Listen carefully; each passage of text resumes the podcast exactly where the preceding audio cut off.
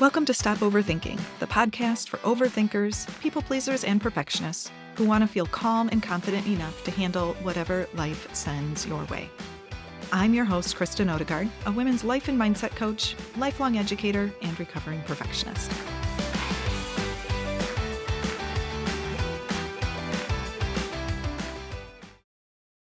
Welcome back to the Stop Overthinking podcast. This is episode thirty-nine, talking about work-life balance.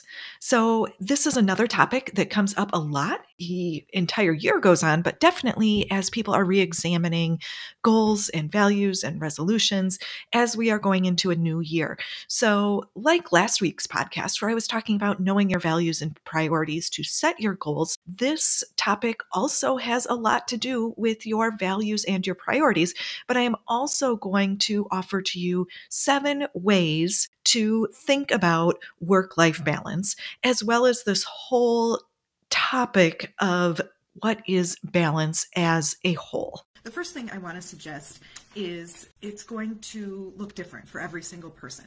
I like to imagine the, the balance for me is kind of like a teeter-totter. So it goes up and down, and it's not necessarily equal all the time, but it's not slamming one side into the ground constantly with the other. That might happen, but it's finding that, mm, you know, somewhat of a balance. There's some sway back and forth between those things.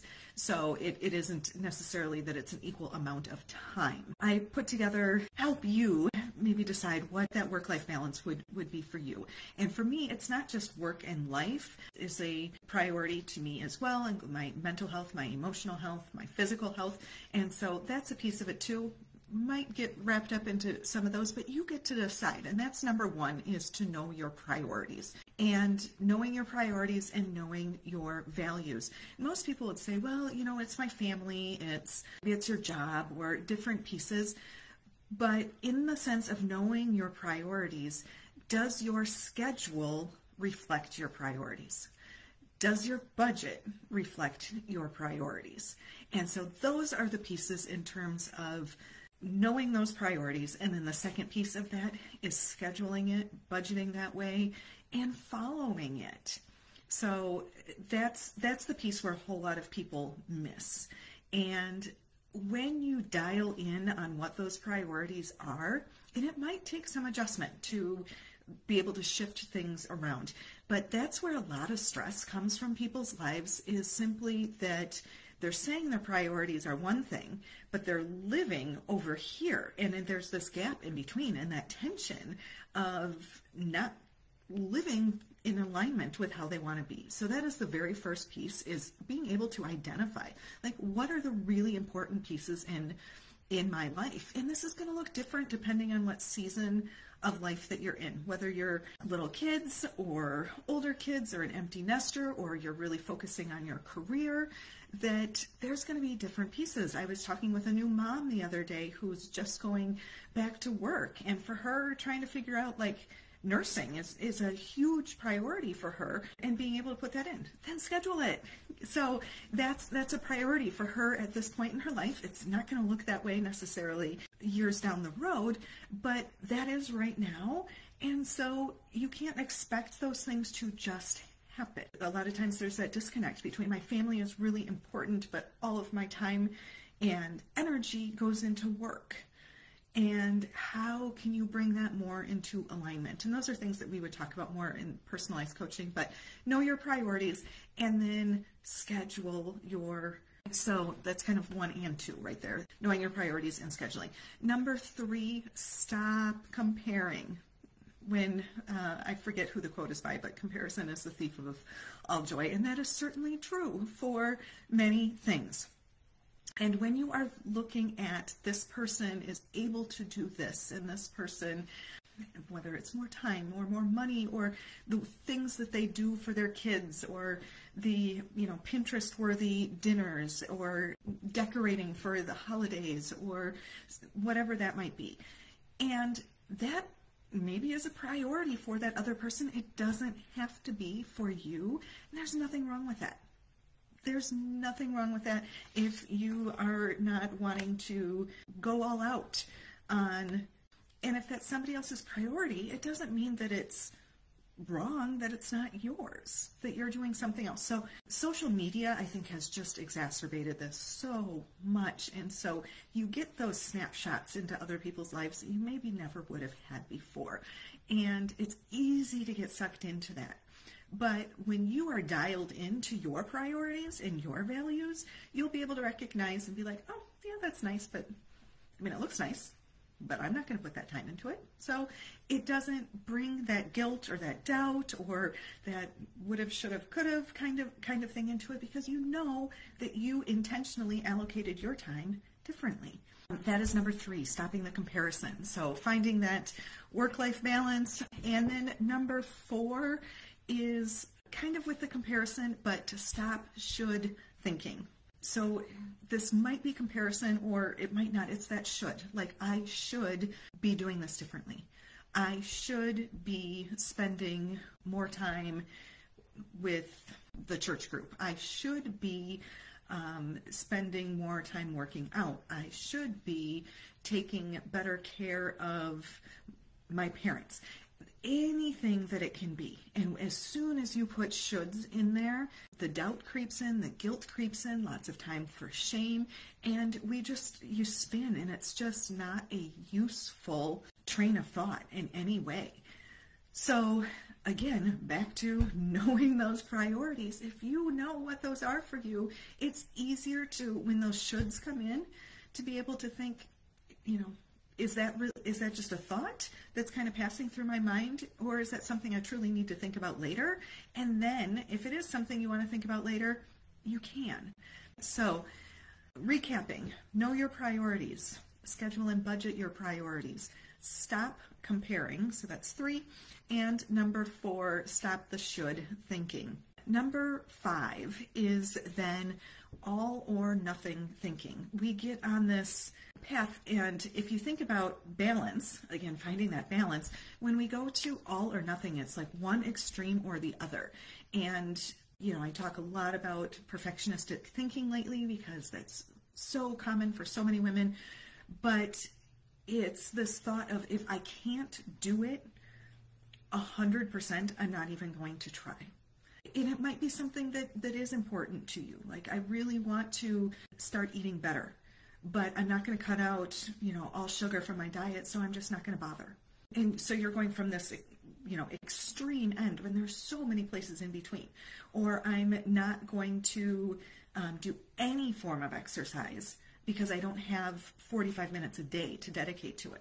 Well, it doesn't matter. You can break it up into a five-minute chunk here and there, or it might just be a couple days a week. You know, that I can't, I can't run a committee, so I'm not going to participate in any way on these different groups. And so there's lots of ways that this can show up. And just remember that little tiny increments, whether it's effort or changing a habit, just a little bit adds up over time, and we often forget that. So it doesn't have to be that you have to go all in and it has to be perfect and you only have one shot to do this. And so ditch that thinking and just remember that I'm going to give myself opportunities. I'm going to give myself as many chances as I can to be healthy. I'm going to give myself as many chances as I can to be the kind of parent that I want to be, or to be the sister that I want to be, or the friend that I want to be, or whatever it is.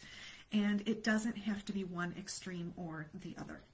All right, so we are uh, wrapping up. I've got two more, and this last one that come comes into play, two of them are kind of connected together as some of these others have been, is other people's lack of planning doesn't have to be your emergency. And so if you are looking for this work-life balance and you are constant, imagine again that teeter-totter. And so we're having an imbalance, and then you have some other kids on the playground like whacking ball, you know, trying to throw balls at you and, and knock off one side or the other. And if you allow other people to kind of dump their issues on you, um, whether it's because you're, you're people-pleasing and are afraid to say no, or that you're afraid to hurt somebody else's feelings, or that you're a fixer and a problem solver, and so people know that if they don't do things, they can just count on you to pick up the slack and get it done. All of those kind of things are what I'm talking about when other people's stuff gets taken on by you. And so again, really important to know those priorities. I keep going back. One of the first things that we do in coaching is, is to start having that conversation, because you see it gets woven into everything that you do. Don't let other people derail you. If you want to, that's completely different. If you want to help people, if you want to support them, if you lovingly want to do these things for them, that's not what I'm talking about, because that probably fits in with your priorities and your values. It's this unexpectedness of taking on other people's burdens that throws your balance off, because it just becomes one thing too many. Now, there are going to be times when life just happens, okay? So this isn't people pleasing or being the problem solving. It's the, you know, the hurricane that just happened and wiped things out for people. It's a health diagnosis. It's a unexpected job loss, when something just happens and you have to react to it. And being able to stay in some sort of balance, understand that's going to be a time where things are in turmoil, and you don't have to beat yourself up when things shift.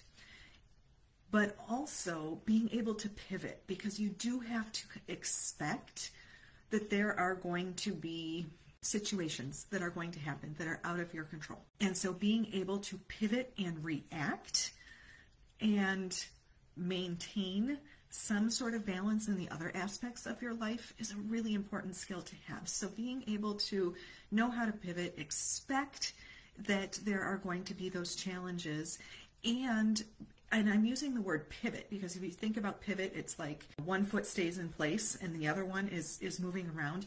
That foot that's staying in place is anchored on your priorities and your values, and that you can pivot around them, but you are staying grounded in those priorities and values. And that is what is going to help you maintain some sort of balance, or to recuperate and have that balance again within the next season of your life.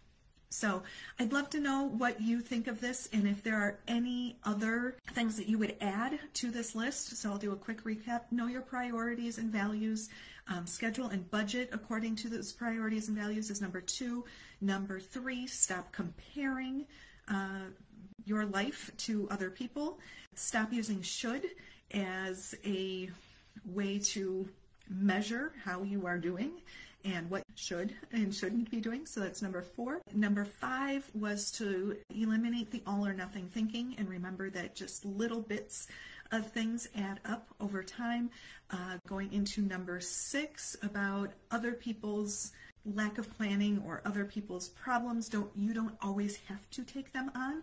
And our last one, number seven, is knowing how to pivot with what's crucial right now. What do I have to deal with right now? But keeping my foot on that home base, whatever you want to call it, that is your priorities and your values. So have a great